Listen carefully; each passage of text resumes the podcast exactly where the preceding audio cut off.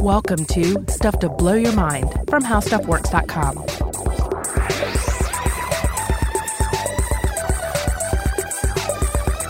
Hey, welcome to Stuff to Blow Your Mind. My name is Robert Lamb. And I'm Joe McCormick. And as we promised last time, we are back with part two of our Halloween Hangover listener mail. We're not usually going to be doing two part listener mail back to back like this, but there was a lot of great stuff that came in over the October season related to our Monster Science episodes. And we're also just using a little help, I think, to get through the Thanksgiving week here. Yeah, American Thanksgiving is is hell. There's no uh, denying it. Uh, and we have a number of different things uh, cooking here. We, of course, we're continuing to pump out stuff to blow your mind, but we also have the Invention podcast launching next month, and we've been researching and uh, uh, writing and recording these episodes so we can start uh, dishing those up. So definitely keep an eye out for that. Speaking of strange technology and contraptions, I have noticed that Carney is uh, not only still haunted. Last time we discussed a little bit how he's he's got a ghost in the machine thing going mm-hmm. on, and his gears are moaning in the in the night winds a little bit.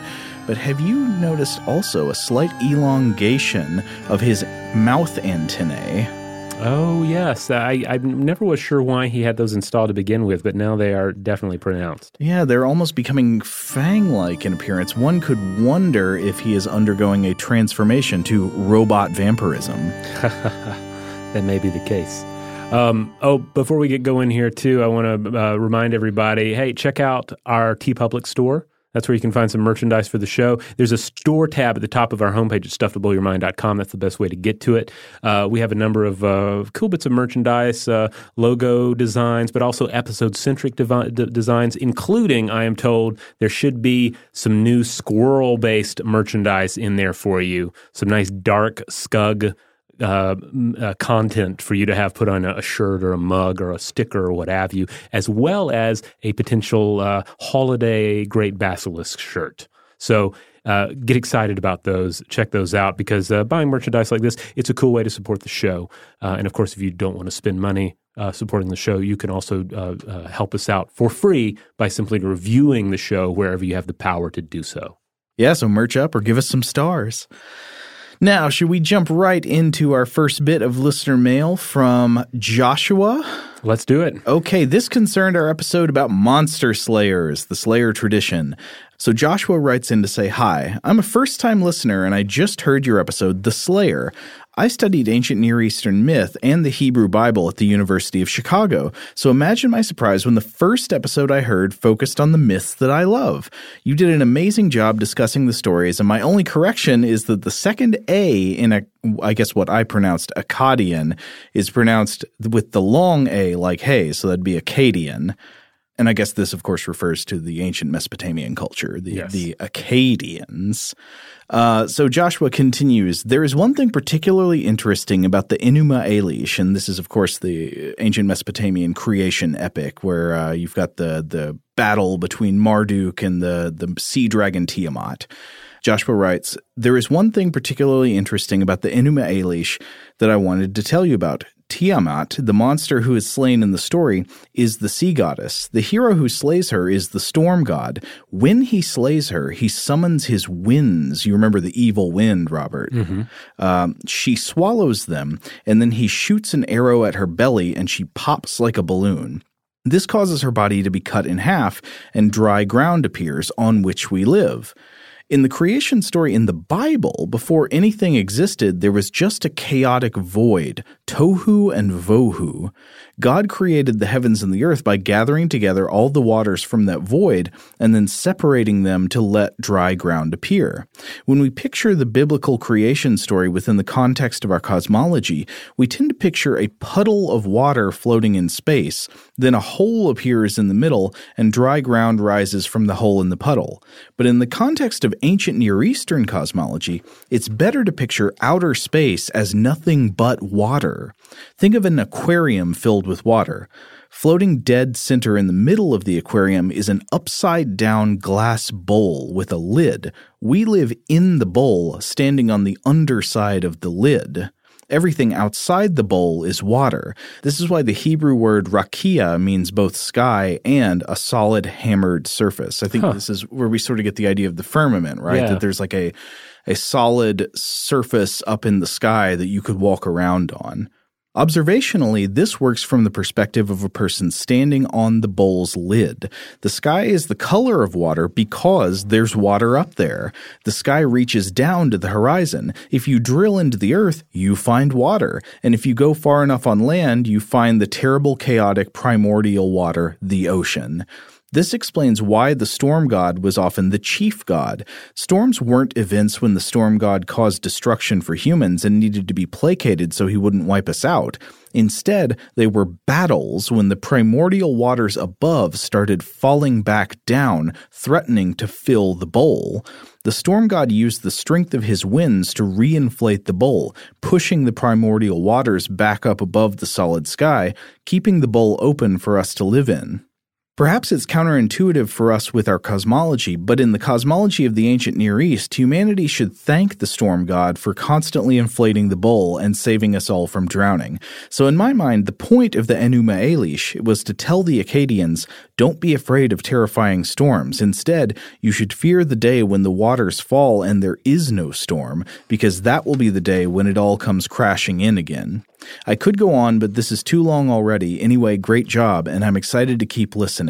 Thanks.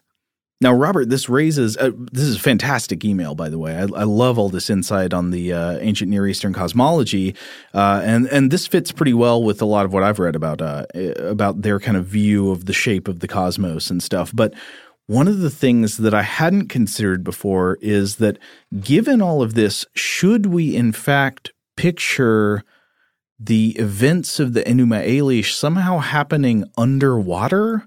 Hmm. Like if the Earth hadn't been created yet, if there wasn't yet an inflated bowl, was this all somehow under the primordial total ocean of the void?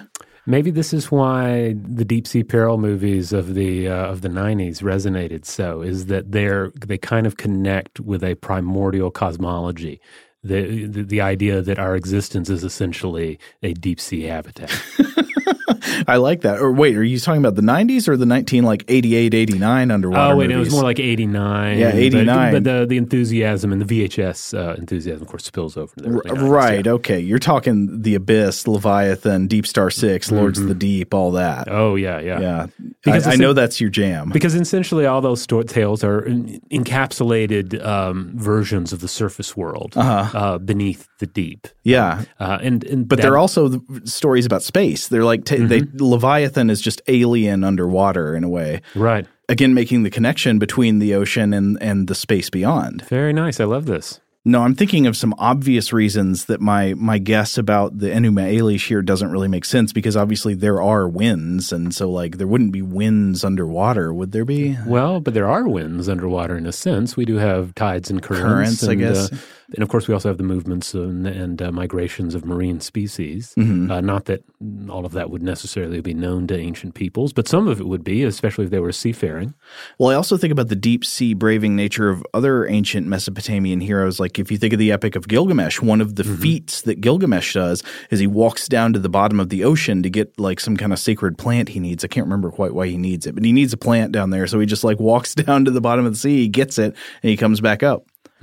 Well, of course, we've all that reminds me of uh, of some of our discussions in the ancient aliens episodes. Oh, yeah. uh, about. Um, uh, about the idea that uh, first contact uh, occurs with some sort of entity that arises from the deep. Oh yeah, so this was something Carl Sagan talked about in his work. Uh, now, of course, like us, Carl Sagan did not credit the idea of ancient aliens, didn't believe in uh, you know the Erich von Däniken ideas and stuff Right. like that. But he was asking the question of okay. If Earthlings had been contacted in the past by ancient aliens, what would the evidence look like? And the closest thing he and his co-author thought they could come up with was this. Uh, I don't remember. Was it Sumerian? I think it might have been like a retelling of some Sumerian epic or something. It was some ancient Near Eastern epic about the, these beings that came up out of the water and brought culture to the people. Oh, what was the name of that that uh, entity again? Uh, uh, oh, Oannes. Oh, yes, Uh, yes. Or Adapa, I think. Yeah, I just love that. I'm, I'm, I find the, the the the mythic image of it all, all the more haunting. Yeah, uh, that's great stuff. Anyway, well, thank you, Joshua. That was an awesome piece of listener mail, and we really appreciate uh, the clarification of the shape of the world. Now, should we explore another uh, response to the Slayer episode from maybe this one from our listener Taylor? Yes, this was another great piece of listener mail. Taylor writes Hello, Robert and Joe. I absolutely love the Monster Slayer episode. I really like how you tied in the fear and courage aspects of the episode. I would like to share a personal experience of how a fictional tale of heroics can really change the way you respond to a threat or whatever is generating the fear response. I, we actually asked that question in the episode, like mm-hmm. it, whether there's any evidence that thinking about her- mythical heroics makes you more courageous. And we didn't find any evidence or like research on that, but it sounds like Taylor has an anecdote here. Yes. Uh, Taylor continues. I am a combat veteran and served in Operation Enduring Freedom in Afghanistan. We were relieving a unit that was taking heavy casualties and they were withdrawn. In their stead, we took on the task of finishing what they had started, and I will spare the details of the actual mission. I was a combat engineer, and I would sometimes spearhead infantry platoons uh, with a handheld mine detector sweeping for explosive hazards. I have to say, fear was part of an everyday phenomenon that I experienced. And when I was minesweeping for improvised explosive devices uh, and old anti personnel mines, I was especially fearful, but I had to somehow overcome this fear in order to complete my role in the mission. The whole time, I could only think of what I was doing to prevent a catastrophe from taking place by detecting these hazards, and I actually recalled the heroics of the old Lord of the Rings series to give me a boost in courage. We had a laptop that we watched movies on and had watched all three Lord of the Rings uh, films several times. Many acts of bravery took place in those stories, but some stuck with me. Boromir's sacrifice was one, and Eowyn was another. I personally had always felt a small part of guilt for taking part in a war I knew little about, albeit I joined the Army to pay for school, and I didn't realize the actual reality of deploying. For some reason, my morals had always led me to believe that war was inherently wrong. The guilt had always played a role in my fear to die for a reason I did not fully understand. What was I contributing to humanity by being part of all this? I felt a little helpless, and I took myself out of the big picture and downsized to my immediate circumstances, which were my fellow humans. If I were to die, then let it be for my fellow humans, the ones I was sharing this unfortunate experience with. For some reason, I could clearly recount Eowyn's bravery against Sauron. She was no superhuman or legendary warrior, but just a human woman who only wanted to protect those she loved. Her love for her friends and family gave her the courage to overcome Sauron and stab him in the face. Sauron to me was acting like a metaphor for these destructive devices, some placed by Taliban soldiers and others left from previous wars. Like Sauron, these things laid in wait for the right moment, then inflicted terrible destruction on those who came across them. These things did not discriminate and killed not only soldiers in the war, but also helpless locals. I used these fantastical stories of bravery to help me through some of my ordeal in Afghanistan, and even though I knew they were all fictional characters, they, ha- uh, they had played a vital role in inspiring me to face my own fears and overcome them.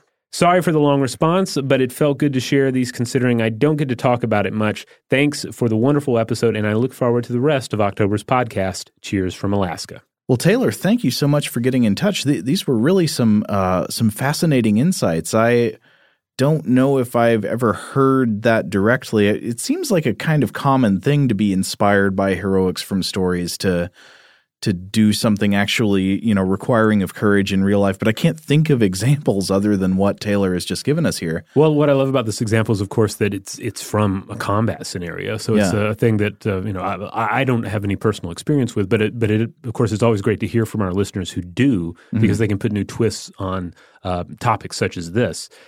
And uh, it's actual physical courage, by the way. Yeah. I mean, a lot of the kind of courage I was thinking about people needing in that episode was more mundane, day to day courage. Like, you know, if you have a fear of public speaking, you've got to somehow get up the guts to do it, it mm-hmm. for a work scenario or something like that, uh, or you know, those kind of mundane things. But here, you're actually talking about putting your life on the line. Yeah, and I, I also like the idea of associating Sauron with just sort of the the, the, the nature of war. You know, like yeah. he's it's ultimately what the the great enemy is all about. Now, at the risk of being doubly wrong, I think some of our more nitpicky listeners might say, I think the character uh, Taylor is thinking about there is the Witch King of Angmar who gets stabbed in the face by Eowyn. Is that not the case? I believe that is the case. Yeah, but because that's looks a, exactly yeah. like. I mean, is uh, one of Sauron's uh, generals or whatever. yeah. I mean, in a sense, it, stabbing the Witch King in the face is like Sauron, stabbing Sauron in the face. Yeah, what are you going to do? Climb that tower and stab the eye? That Yeah. doesn't make sense. Yeah, there's no face for stabbing there. So, uh, but we know we know what uh, what Taylor was talking about. Yeah, sorry, I did not mean to nitpick. Uh, th- th- this is a great story. Yeah, and it ties in because we are going to have other listener mails in this episode that involve the Lord of the Rings. Oh, that's right. Yeah, man, we have got so many excellent pedantic Tolkien nerds out there. Uh, I just had to say that, or I knew that we would get a flood of listener mail about like that wasn't Sauron. We love you. We love you. Anyway, th- thank you so much, Taylor. Uh, and uh, yeah, feel free to get in touch again. Okay, our next uh, piece of listener mail comes from Zolt. Uh, Zolt says, Hello, Robert and Joe. And this is also about the Slayer, by the way. Uh, I was writing to you about one part of the recent Monster Slayer episode. In the episode, you mentioned that babies have been shown to be afraid of spiders and snakes, and that's a type of fear that sticks around, unlike the fear from bears or other predators. I don't really have any proof of my idea, it just makes sense to me intuitively. If a baby or a youngster is left alone in nature for a while, or just not looked after that closely by the parents, and it is afraid of snakes and spiders, it has a survival advantage. If a venomous snake comes along and the baby picks it up and tries to chew on it, it will most likely get bitten, highly reducing its chance of survival. So, fear of snakes or spiders being hardwired even in infancy can increase the survival rates of young humans and animals. On the other hand, if a bear, wolf, or lion or any other large predator comes along, the baby has no advantage if it is afraid of them. Obviously, if the baby doesn't make any noise, it has a higher chance of not being noticed, but that would require a higher, more specific type of recognition to differentiate between large predators or members of its own species or even its parents based on limited information. And babies are not really known for being uh, quiet when it would be ideal. So being inherently afraid of bears doesn't give infants much survival advantage, so it wouldn't develop uh, evolutionarily and it wouldn't get hardwired into our brains. Anyways, just an idea. Keep up the good work and greetings from Hungary. Uh, I can maybe see what you're talking. That's a possibility to consider, like that. Um, uh, you know, the question is like why snakes and spiders specifically, especially when they're not the most threatening animals out there. And the idea could be that i- if this is a, a hardwired instinct kind of fear instead of a, a learned cultural fear taught by the parents, then that could be advantageous to very young children because, well, I mean, for one thing, because those animals are not predatory. So they would not be usually seeking to like attack a baby. It would be more like if the baby stumbles across them that they would be They, dangerous. need, So- they would need to know to leave it alone. yeah. Yeah. Uh, whereas like a leave it alone instinct just wouldn't really matter in the case of a large predator that wants to eat you because you're not going to get away from it. And get and if they were to get away from it, it would be it would be the domain of the parents. They would be the ones who would have to what uh, stick them into a cave or a tree or however it happened in Clan of the Cave Bear. Um, I want to say it was what stuck her into some sort of a enclosure where the bear Mm-hmm. could only scratch at her. Yeah. Been a while since I've seen it. I've never seen that one. Basically, the same idea that's explored, I think, in um, one of the Ewok movies. Uh, oh, which one? the um, one with uh, Wilford Brimley? Maybe that's the one I've seen the most. I think maybe that's the one because that's the one where she loses her, her parents and Oh, uh, no. her entire family. They just kill off the entire family and bring in Wilford Brimley. That's but I think they they they shove her into a, a tree trunk or something to save her from some wild beast. Well, at least she got a consolation, Brimley. Yeah. Uh, yeah, so that, that's an interesting idea, Zolt. Yeah, I'd have to think about that. See see what some evidence for or against that would be. But yeah, we're, we're thinking about. Thanks. All right. On that note, we're going to take a quick break, and when we come back, more listener mail. All right, we're back. Okay, we got a big email covering several topics from our listener Dan. Robert, do you want to read uh, part of that one? Sure, uh, and I'm going to read. I'm just going to read parts of it, and I'll explain why. Uh, but uh, Dan writes in and says, "Hello, Robert and Joe. Newish fan here. I found about your podcast uh, back in March of this year, and have been listening to you since then, gorging myself." On your mercifully vast back catalog, heedless of date, like uh, Bakker's Gods, R. Scott Bakker's Gods, I scan your timeline as a single moment.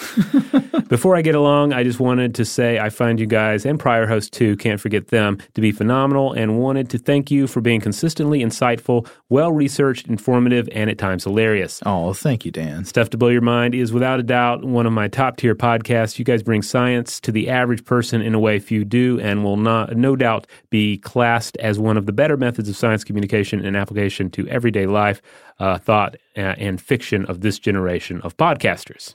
Now, at this point in the email, um, Dan goes on to ask uh, and bring up a couple of uh, of issues uh, that have a lot to do with the specifics of R. Scott Bakker's um, second apocalypse saga. Uh, the you know the, the way the gods work in it, the way one might potentially take Julian Jaynes' uh, bicameral mind um, hypothesis and sort of fold it into at least one aspect of Bakker's work. Uh, I really enjoyed chatting w- with him about this, and it, it, makes me want to go back and maybe check out a few of these things again um, in uh, in Bakker's work. Uh, but uh, I do want to pick up uh, on his third point that he brought up in the uh, the listener mail. He says, "Moving on, I don't want to take up too much time, so I'll keep it simple. Way back in one of your episodes on space, not helpful, I know. Uh, I think it's the moons of Jupiter or Saturn. Sorry, you mentioned how you don't see slow acting, slow thinking monsters or aliens in fiction that often. Oh, I think this was the moons of Saturn episode because we were talking about aliens that might live on the extremely cold moon of Titan. Ah, right? that was uh, it. If they're in a cold environment, they might have a very slow metabolism and slow slow everything. Well, Dan goes on, he says, I was reminded of the Watchers in William Hope Hodgson's The Nightland. Hmm. To summarize briefly, in The Nightland, the sun is dead, the stars are gone, and humanity survives within a gigantic, miles tall pyramid and is beset by monsters, both from billions of years of evolution in the endless dark and of a supernatural variety. The five Watchers are only quickly described, and not well, at the start of the novel. What is clear is that they are vast, seemingly mountainous beings that move on a time scale charitably described as geologic, slowly advancing upon the aforementioned Great Pyramid. They are also referred to as some of the most dire beings known to man, hinted at being the coordinating powers behind, behind the otherworldly monsters within the land.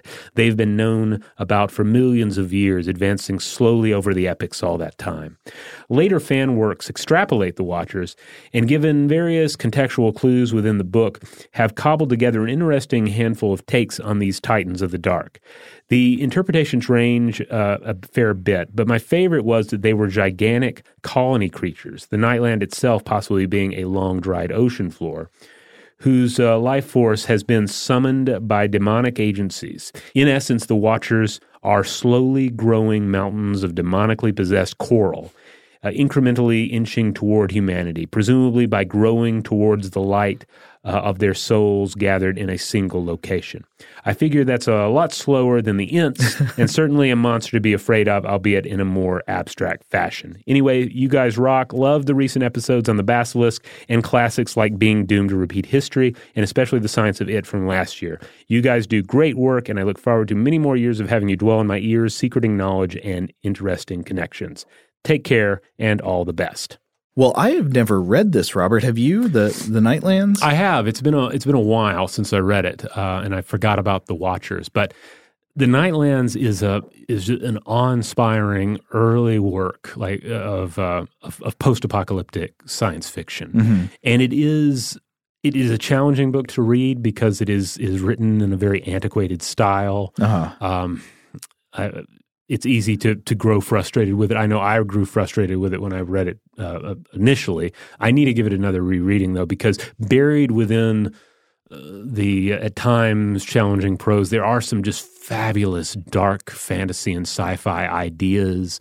Uh, a lot of it regarding, uh, again, as he described, the last redoubt, this enormous pyramid uh, in which uh, the last of humanity is uh, is is living out its dying days uh, against the the horrors of a dark, cold Earth. It's a great concept, and I especially love the idea of like a menacing coral. that yeah. is just that's wonderful. Yeah, I w- I wasn't familiar with any. I've, I've never read any fiction that kind of springboards off of the Nightlands. Oh So- wait, was that was that from the fan fiction or the fan? Yeah, I believe, I believe so. Or not necessarily fan fiction, but just, you know, short stories that continue the tradition in the same way that a lot of uh, writers write in the within the mythos of H.P. Lovecraft. But I think that's one of the that's one of the the values of the Nightland is that there are these elements in there that are not necessarily given a lot of time, and you're like, wow, what is that about? Wait, don't tell me about this character's love story and his his pining for this lost love. Tell me more about the Watchers in the night. Well, yeah, I, I always love when somebody can come up with what feels like a truly original kind of monster mythos, something that isn't just like basically a variation on the vampire or something. Yeah. Uh, but uh, again, The Nightland, William Hope, Hope Hodgson, it's out there. You can buy copies of it. It's it's on Kindle. Um, but it is it is a pretty it is an original work. There there there are things about it that haven't been retrod uh, uh, in in fiction in the in the decades uh, since it came out. Uh, there's there's a lot of original wonder there to be had. Okay, this next piece of mail comes from our listener, uh, Mikal or Michal, M I C H A L. I'm not sure how you pronounce that, but uh, this is uh, following up from the Vampire Clinic episodes. So I think I'm I'm going to say Mikal. Uh, so Mikal writes, uh, "Thanks for the great and creepy content this October. I was listening to your vampire podcast, and I have uh, remembered a story that a guy I was working with a few years ago told me. Oh, I love a third hand story from a guy you used to work with. All right." Mikal writes, So I am Polish and uh, I've been living in a small Polish town almost my entire life. Growing up surrounded by woods, bogs, and misty riverbanks, and having a family which enjoys spooky folk tales worked out really good for me. I mean, I like a decent scary story. But I'm getting a bit off topic. The guy I have mentioned uh, used to help out local archaeologists with their dig sites as a voluntary passion project. They have found a medieval graveyard once, which is located on a church land but has been forgotten and discovered again by these archaeologists. My colleague told me that there were about 20 bodies buried in that cemetery, all ordinary skeletons, but one which belonged to a person people who buried him believed to be a vampire. That skeleton had his head chopped off and placed face down between the person's legs. Hands and ankles were tied behind his back and bound together. And here comes the creepy part. Oh, that wasn't creepy before? yeah. Here comes the creepy part. The skull had a huge stone jammed into the mouth, jaws broken, and most of the front teeth bent backwards from the impact. Those were the kind of precautions Polish people used to take uh, to make sure no vampires will haunt and hunt them at night. I wish you all the best and hope you enjoyed my little vampire story, Mikal. Well, uh, Mikal, we've read about other stories like that. I think even in one of the episodes we mentioned brick in the mouth vampire burials. I think so, yeah. But And- I'm delighted to hear another uh, take on it, though. Yeah, there was, uh, I think around the same week that our episodes came out, there was another story in the news about a new uh, brick in the mouth gram- vampire grave. Dis- I almost say grampire, vampire grave discovered somewhere. What didn't we see that on our Facebook discussion module or something, Robert? I believe so, yeah. Anyway, y- yes, that is super creepy. So uh, thanks for sharing, Mikal. I love this legacy of graveyard desecration and vampire prevention. Here's another free idea I'm throwing out there um, to the, the the cinema world. Everyone loves to remake uh, the Texas Chainsaw Massacre, and of course, the family in the Texas Chainsaw Massacre is is heavily into uh, the desecration of graves and corpses. Right. Somebody should do one where it's essentially the chainsaw family versus vampires and the whole reason they're raiding all of these surrounding uh, texan uh, uh, graveyards is not because they just love messing around with corpses although of course they do. It's uh, that they're fighting the vampire menace. Okay. that would be wonderful. Get uh, like that, that sounds like a uh, if joe lansdale hasn't written it already that would be a, a terrific story uh, right there That is great. Yeah, Leatherface chainsawing off vampire heads. yeah Um, turn him into the oh, hero Oh, here it is. Here it is. Bill Moseley, uh, Chop Top has metal plates in his neck under the skin, Oh. which prevents him from being bitten and vamped himself. So they try to bite him and they just scrape their teeth on metal. I love it. And then you, you kind of you also rewrite it to where Grandpa's not only the greatest killer that ever lived, he's the greatest vampire he is killer. Van Helsing. Yeah. Grandpa is is Abraham Van Helsing. he looks old enough to pull it off. to the United States. And we, oh my God, this is so good. It writes itself. Okay, t- we, we take back all the it's free. Now this is ours. It belongs to us. Or I should be fair, Robert. It's yours. It's yours. No, no, no. We can we can do it. I think we can do this, Joe. We just got to get We got to get whoever owns the Texas Chainsaw Massacre rights to uh, see things our way. Oh, I'm sure they'll just give them right up. All right, we have another bit of vampire um, uh, lore here from a listener. This comes to us from Joey in Kentucky. Joey writes, Hey guys, I just finished listening to the first Vampire Clinic episode, and during the episode, you mentioned fun scientific explanations for vampirism in fiction, and I wanted to recommend Peeps by Scott Westerfeld. In it, vampirism is a mind altering parasite, and the story is told from the point of view of a typhoid Mary type carrier of the parasite. Mm. It's a fun little story with some interesting uh, parasitology facts thrown in. I'd also like to thank you for all the great book recommendations on the show. Basically, every time one of you mentions a book, I write it down. I love Blindsight. Uh, that's the the Peter Watts book, mm-hmm. and I'm halfway through the Culture series. Uh, that, of course, is the the Iain M. Banks series, and I've got about a dozen more on my reading list. Keep up the good work, Joey. I have not read that, but uh, thanks for the recommendation, Joey. Yeah, I'm gonna have to look that up too. All right, now technically, I think this was not Halloween monster content, but really it is. We got quite a few good messages about monstrous squirrels this uh, this Halloween season, and so I think we should plow right into those. They they fit right. That that's basically monster content. Oh yeah, and I imagine we're going to keep hearing about squirrels for some time. This really has uh, those episodes really struck a chord. Uh, like most recently on Twitter, somebody brought to, to my attention that the new Fallout game, Fallout seventy six. Oh, I didn't know about that. It has radioactive squirrels in it. Nice. that attack you. Yes. Okay. Uh, yeah, people uh, like our our social media feeds have turned at least half into people just adding us with squirrel stuff. Mm-hmm. On the subject of squirrels, I don't recall which episode it was in which I did this. Maybe it was our listener mail uh, episode, but I asked about squirrels in the works of J.R.R. Tolkien. I remember exactly why this came up. It came up because we mentioned that squirrels had been introduced outside of their native ranges, and there were squirrels pretty much everywhere except Antarctica. Uh, and several listeners from New Zealand got in touch with us to say, mm-hmm. uh uh-uh, uh, no squirrels in New Zealand. And so, of course, because the Lord of the Rings films were shot in New Zealand, you were asking, well, are there squirrels in Middle Earth? And oh boy, we got some Tolkien pedantry coming on uh, the topic of of the squirrels of Middle Earth. So we're going to run through some of these uh, uh, and try to acknowledge everyone who uh, who chimed in. Patrick, for instance, writes uh, writes in and says there are squirrels in The Hobbit. When speaking of the vileness of Mirkwood, Gandalf talks about black squirrels and other unclean beasts. But black squirrels are not even mythical animals. That's just like there there are black squirrels. Yeah, but I guess the whole thing is like you go into Mirkwood, the first thing you notice is the squirrels are different. This, yeah. In the same way that uh, you know the squirrels are a little bit different in uh, like the movie It Follows. Just northern uh, forest varieties, not southern. I assume. Yeah, I'm assuming it's a, it's a different variety. Okay, this next message comes from Daniel. Daniel says, Hello, I have an interesting perspective to follow up on your squirrel questions. Daniel, I think we'll be the judge of that. um, uh, about New Zealand and squirrels. I'm a U.S. citizen and I've been living in New Zealand for the past year, so I have huge exposure to squirrels in my past life, and my wife is actually a conservationist here, so she lets me know about all the difference in species. Not only that, but we recently watched Lord of the Rings in its entirety just before listening to the episode. That I can remember. The only reference of woodland creatures is Treebeard the Ent, mentioning to Merry and Pippin how uh, about how rats, not shown, climb his legs and cause terrible tickles. Hmm. But there aren't mentions of squirrels unless he doesn't understand the difference between rodents, which is very possible as he doesn't seem to understand the difference between hobbits and orcs. Huh. You remember that? Yeah, like he, Merry so. and Pippin, the the little hijinks hobbits climb up him, uh, the, like the stoner buddy comedy hobbits. Mm-hmm. They climb up him, and he's like, "Are you orcs?" Uh, okay. That's what I remember from the. That's movie. in the movie. Yeah. Okay, yeah. Uh, my son and I had to pause on our uh, our reading of uh, the Lord of the Rings, so I don't recall from previous readings uh, how that actually went down. Daniel continues, "quote."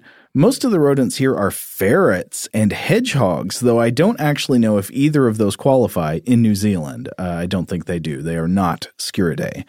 That said, there is a quote from the books where Elrond mentions Time was once when a squirrel could carry a nut from tree to tree from Rivendell to the Great Sea. I guess talking about when how far the forests used to extend. Ah, huh. Uh, it, so Daniel says squirrels they are canonical. If you want to follow up on the ramifications this has for the species on the islands of New Zealand, feel free to email back for more details. Uh, well, thank you so much, Daniel. You know what? I'll grant you that was interesting. I thought so. I like the idea that, that so far we're learning that yes, you have the black squirrels of Mirkwood, but then also uh, Elrond's bringing uh, up squirrels in a very like nostalgic way, like the, Yeah. the old forest way. So perhaps the squirrels are just another thing that have been uh, you know darkened and uh, made perverse by uh, the influence of Sauron. All right, this next one comes to us from Kevin. Kevin says, I just finished uh, the listener mail episode of the podcast and wanted to assure you that Middle Earth definitely has squirrels. I don't recall if there is any mention in The Lord of the Rings, but I do recall their mention in The Hobbit. I did a quick search on my Kindle, and the word squirrels is used five times. of note are two quotes uh, bearing three of these instances in Chapter 8 Flies and Spiders. Quote, there were black squirrels in the wood. As Bilbo's sharp, inquisitive eyes got used to seeing things, he could catch glimpses of them whisking off in the path and scuttling behind tree trunks. A few pages later, they tried shooting at the squirrels and they wasted many arrows before they managed to bring one down on the path. But when they roasted it, it proved horrible to taste, and they shot no more squirrels. And then uh, Kevin continues It seems Tolkien's black squirrels are the darkest of skugs. Now, wait a minute. I know why the squirrels of Mirkwood have black fur. This has got to be a case of uh, of like camouflage melanism, like uh, like the moths, the peppered moths of uh, of like the UK. You know, when there was a lot of soot on the tree trunks, the moths darkened, so it would be harder to see them standing out against, in contrast, the tree trunks and the surfaces they sat on. Right, as the trunks darkened. Of course, in Mirkwood, the trees are very dark, so the squirrels want to blend in so as not to be plucked off of the branches by spiders and eaten. Hmm. All right. So what what about the taste? Why do they taste so bad? Uh, just because all squirrels taste bad. I don't know. I've never It eaten has one. nothing to do with them being from Mirkwood. I assume two squirrels could probably taste good. Uh, didn't we hear from some people who'd eaten squirrels? Uh, I think we did, yeah. I mean, in the right stew, right? I mean, that's kind of the uh, one assumes. One assumes. Maybe this was just their mood affecting their perception of the taste of the squirrels. And we have one more here from Fred uh, that writes in and says, "Great show. Question: Are are squirrels mentioned in the Lord of the Rings? Yes." And then he uh, uh, he uh, includes a quote here. Whether because of Strider's skill or for some other reason, they saw no sign and heard no sound of any other living thing all that day, neither two footed except birds, nor four footed except one fox and a few squirrels. And Fred says the uh, response ten thousand, I would imagine. Well, not quite ten thousand, but uh, you, he you, you did add to our, our our new collective understanding of squir- of the squirrels of Middle Earth. I'm still grooving on my camouflage hypothesis. It, the gears are grinding in my head. Prove me wrong out there. Prove me wrong. Well, on that note, we're going to leave the squirrels of Mirkwood behind, and we're going to take one more break. But when we come back, more listener mail from October. All right, we're back. Now, this uh, piece of mail concerns our Vault episode about carnivorous plants. We talked about uh, th- this was an episode we recorded a couple years ago, I think, about the like legends of human eating trees and stuff like that, and how that connects to actual carnivorous plants. And so, our uh, listener Sean got in touch to say, "Hi, Robert and Joe. My name is Sean, and I'm a researcher studying angiosperm, flowering plant evolution, and comparative genomics at the Leebens-Mack Institute at the University of Georgia. I've been listening to the podcast for the past year during my commute and have enjoyed every second, and I wish I had found it earlier. I just listened to the episode from the Vault Carnivorous Plants and was intrigued because one of the grad students in the lab studies speciation, hybridization, and evolution of uh, Sar- Sarracenia pitcher plants. Uh, I hope I said that right. I find carnivorous plants fascinating due to the fact that carnivory in plants has evolved independently several times through convergent evolution, which I think is really cool and interesting. One thing that I was surprised that you guys didn't mention is uh, the fact that many carnivorous plants lure insects by reflecting UV light. Insects like ants and flies are sensitive to blue and violet light. We'll see these plants emitting a blue fluorescence and are lured toward them. The reason why is yet to be understood, but it is a cool predation strategy that's invisible to us humans. Uh, Sean also uh, offers that if we're ever interested in doing something on the evolution of flowering plants, uh, uh, we could uh, get in touch. But also, Uh, Sean writes, furthermore, there's a lot of cool plant research, i.e., evolutionary biology, transgenics, plant pathogen interactions, and much more, happening here in the plant biology department at UGA, and I'm willing to help you guys uh, get in contact with the professors who would share their research. Finally, I'd like to say thank you again for making my commute more enjoyable and keep up the great work. Well, thank you, Sean. Uh, yeah, maybe we should look into flowering plants sometime. Yeah, and I and I love uh, the idea of dipping into more local talent. We've been trying to do more of that, uh, of bringing bringing experts on the show, not via uh, telephone, but actually get them in the studio. And there just there's so many great minds in the Atlanta area. We should do more of it. All right, at this point, we're going to move on to some listener mail that uh, is related to our episode, The Curse.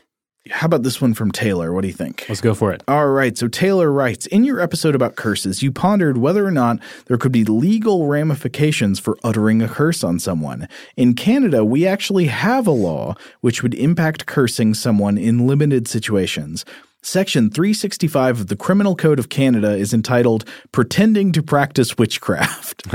it states uh, everyone who fraudulently A. pretends to exercise or use any kind of witchcraft, sorcery, enchantment, or conjuration, B. undertakes for this consideration to tell fortunes, or C.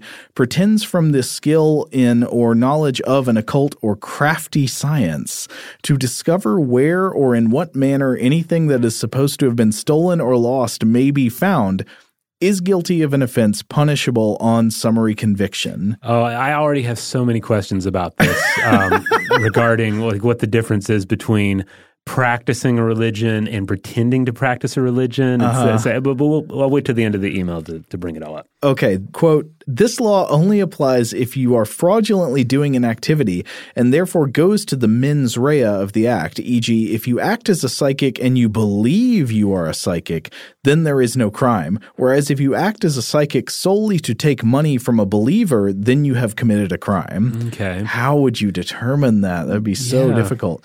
Um, anyway, how would this apply to curses? I can think of two scenarios where this law may come up. Scenario number one you not believing in curses. Know someone who has a strong irrational belief in curses. You do not like this person and want to cause ill will on them, and despite not believing in curses, you cast one on this believer.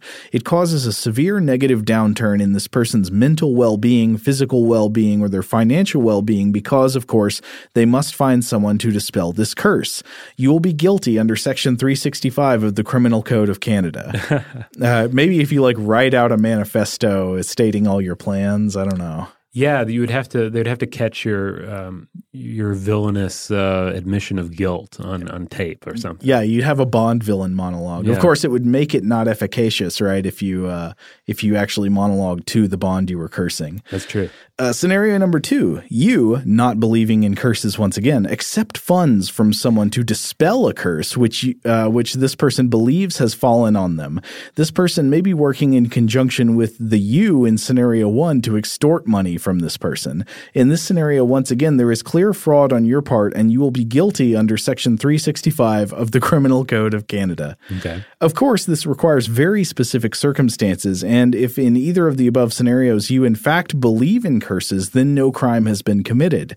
Seems like this law would never be used for curses, right? Well, someone was charged under Section 365 in 2012 in Toronto for charging thousands of dollars to remove a family curse, and uh, Taylor links to a source. Slightly different, but a man in 2017 was charged under this section for charging six figures to remove an evil spirit from a family member. And then uh, Taylor links to another source. And finally, in 2015, the Edmonton police force had to release a statement warning people not to fall for paranormal frauds, which includes curse removal.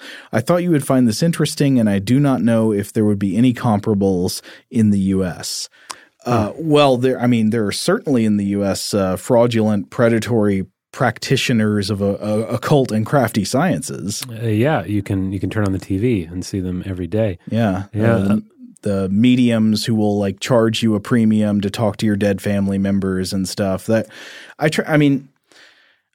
I, I try not to harp too much or be like hating on people who believe in things that I don't think there's any good evidence for, but that is one that really just makes me mad. Like the, you know, selling access to dead family members and stuff like that. That I, I, I get kind of furious when I read about that. Oh yeah, I mean this is the kind of thing that uh, Harry Houdini uh, took issue with. Yeah. I mean, because really we're talking about the difference between practicing a religion or practicing some sort of uh, supernatural belief system and simply preying upon those who do. Yeah. Um, you know, going after them, trying to milk them for uh, for money. Um, and, and clearly, well, one of those two scenarios is definitely bad. Yeah. I, I think you know anybody out there who is just going out there to uh, to manipulate people and prey upon whatever kind of superstitious ideas they might already have. Uh, you know that's that's deplorable, and that that should be punishable under criminal codes.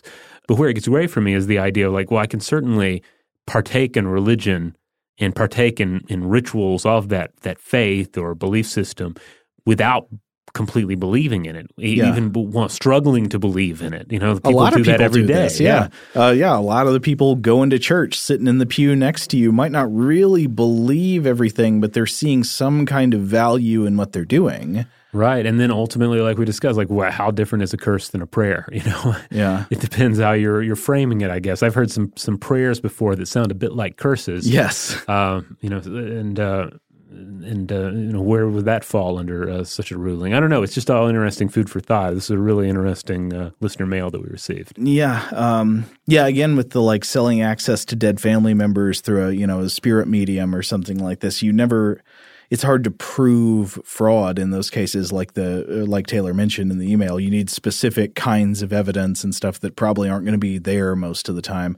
Though then again, I think about the fact that if you're going to be like a spirit medium, you're probably going to be better at it if you know you were a fraud because then you can consciously practice cold reading techniques and trickery and all that whereas you act if you actually believe you have power it seems like you'd be less likely to produce really impressive results do you know what i mean Yeah. Now, something worth exploring in a future episode would be to what extent do we have that space between, though, Yeah. where someone is utilizing these various tricks, but doing so from a place of belief. You know, like you're essentially going out, out there and doing a cold reading, but but what if you're doing it and you're believing that these are like the tools of reaching out into the ether and you know um, and, and and connecting with the spirit realm? Like it seems like it's possible Uh, Yeah. but uh, i haven't read anything yet uh, uh, to, to really answer that for me. Well yeah people's powers of self-justification are incredibly powerful. Yeah. At any rate uh, i hope uh, taylor is considering a future uh, in Canadian curse law uh, because uh, can you specialize in this It sounds like, a great um, uh, CBC show. I would watch, uh, you know, the Canadian curse law attorney Curse law uh, practice, yeah. show. Yeah. abraham van helsing attorney at law now No, speaking, that that wouldn't be it, would it? What, who who do- who gets rid of curses? uh, I'm not sure offhand. Um, Uh, Daniel Webster, maybe. I don't know. Um, at any rate, speaking of Van Helsing, though, uh, we did have uh, someone write in, Rolf, who uh, wrote in and said, Hey guys, love the show. Uh, Mike Mignola, the uh, creator of Hellboy, uh, did some of the character designs on the Dracula movie. The armor is classic Mignola. And if you're looking for some really cool aquatic stuff, check out the comic Low by Rick Remender and Greg Tocchini. All the best, Rolf. I'm not familiar with Mike Mignola. Oh, yeah. Mignola, M- Mignola, Mignola, Mignola? Mi- Mignola. I Yeah. think uh, Yeah. Mike Mignola, I believe, is how I'd read that. Uh, but I do love that armor. I think he's referring to the armor we talked about in uh, Francis Ford Coppola's Dracula movie. Where Francis Ford Coppola's Bram Stoker's Dracula. Yes, Yeah. uh, Yeah. the, the the Coppola one where he wears this like muscle, looks like exposed raw muscle in the armor, and it's so good. Yeah, I love Mike's work. Um, I, I used to read Hellboy. I read the first uh, several volumes of that, uh, The Conqueror Worm being my, my favorite of those. But then his work also shows up in a number of different uh, uh, film projects. Uh, he worked, uh, uh, of course, most notably, he worked with uh, Guillermo del Toro on the Hellboy movies. Oh, but okay. his work also shows up, I think, in some other uh, del Toro films as well. Uh, you know, uh, set in monster design, that kind of thing. I, I only saw the first Hellboy movie, but I remember thinking it had some great design in it. Yeah, the second one has some tremendous design in it as well. You got you know evil fairy kings and queens, that sort of thing. Nice. There's some some wonderful elements in it. Okay, well, does that wrap it up for today? Uh, I think so. Uh, let's see. I have one last little bit of email here that's just a general um, fun email that I just want to read real quick. Uh, this comes to us from Chris.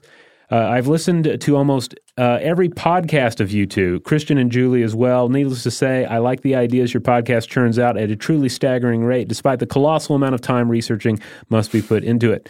Uh, a mighty uh, commendable thing it is indeed. My favorite episodes are definitely the ones regarding potentially upsetting or highly stirring philosophical subject matter. The Boltzmann Brain episode, the Mind Flayer episode, the Bicameral Mind, anything with Borges, R. Scott Bakker, uh, all ought to be put on a greatest hits CD. Okay. When I'm not feeling well, I put on my headphones, turn on some stuff to blow your mind, and start relaxing. He goes on to say, I've been listening for a very long time and I've never written in, but just wanted to tell uh, you folks your work and consideration is appreciated. Right now, I'm reading uh, The Three Body Problem by Cixin Liu, uh, Preacher by Garth Ennis and Steve Dillon, and Altruism by uh, Matthieu Ricard. I'm not familiar with that one. That sounds familiar. I think that's a book I've seen referenced uh, Ah. around. Excellent. Well, I'll have to I'll have to check that one out as well. I did read Preacher back in the day, but it's been a very long time. Glad you're reading Three Body Problem, Chris. I hope you enjoy it. All right. Well, there we go. Hopefully, we've gotten a lot of the the the, the supernatural um, uh, bugs out of uh, out of our mailbot here. Well, now that we've read Taylor's email, I'm wondering if we actually should have paid that Canadian machine exorcist. That, that may have been a bad call. Do you think we got scammed? We might have been scammed. I'm not sure, but uh, I, I think he's doing better. I think he's doing better. So I think we're in a, in a in a place where we can continue now. We can actually we actually have the the, the courage to press on through the holidays. And uh, continue to bring some great episodes of Stuff to Blow Your Mind and some great episodes of Invention as well. In the meantime, check out stufftoblowyourmind.com. That's where you'll find uh, all the podcast episodes, links out to our various social media accounts, including Facebook, where we have that discussion module, a great place to interact uh, with other listeners uh, and, and also with the hosts here. Again, this is Stuff to Blow Your Mind discussion module on Facebook. Uh, also, stufftoblowyourmind.com has a link to our merchandise store where you'll find all those cool designs we've been talking about. Big thanks, as always, to our wonderful audio producers, Alex Williams and Tari Harrison. If you would like to get in touch with us to let us know feedback on this episode or any other, to uh, suggest a topic for the future, or just to say hi, let us know where you listen from, how you found out about the show, all that kind of stuff, you can email us at blowthemind at howstuffworks.com.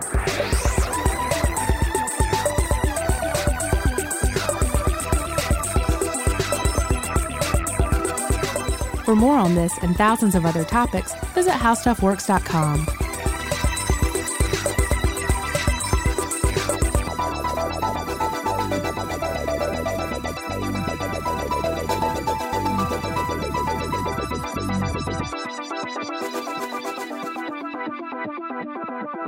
Thank you.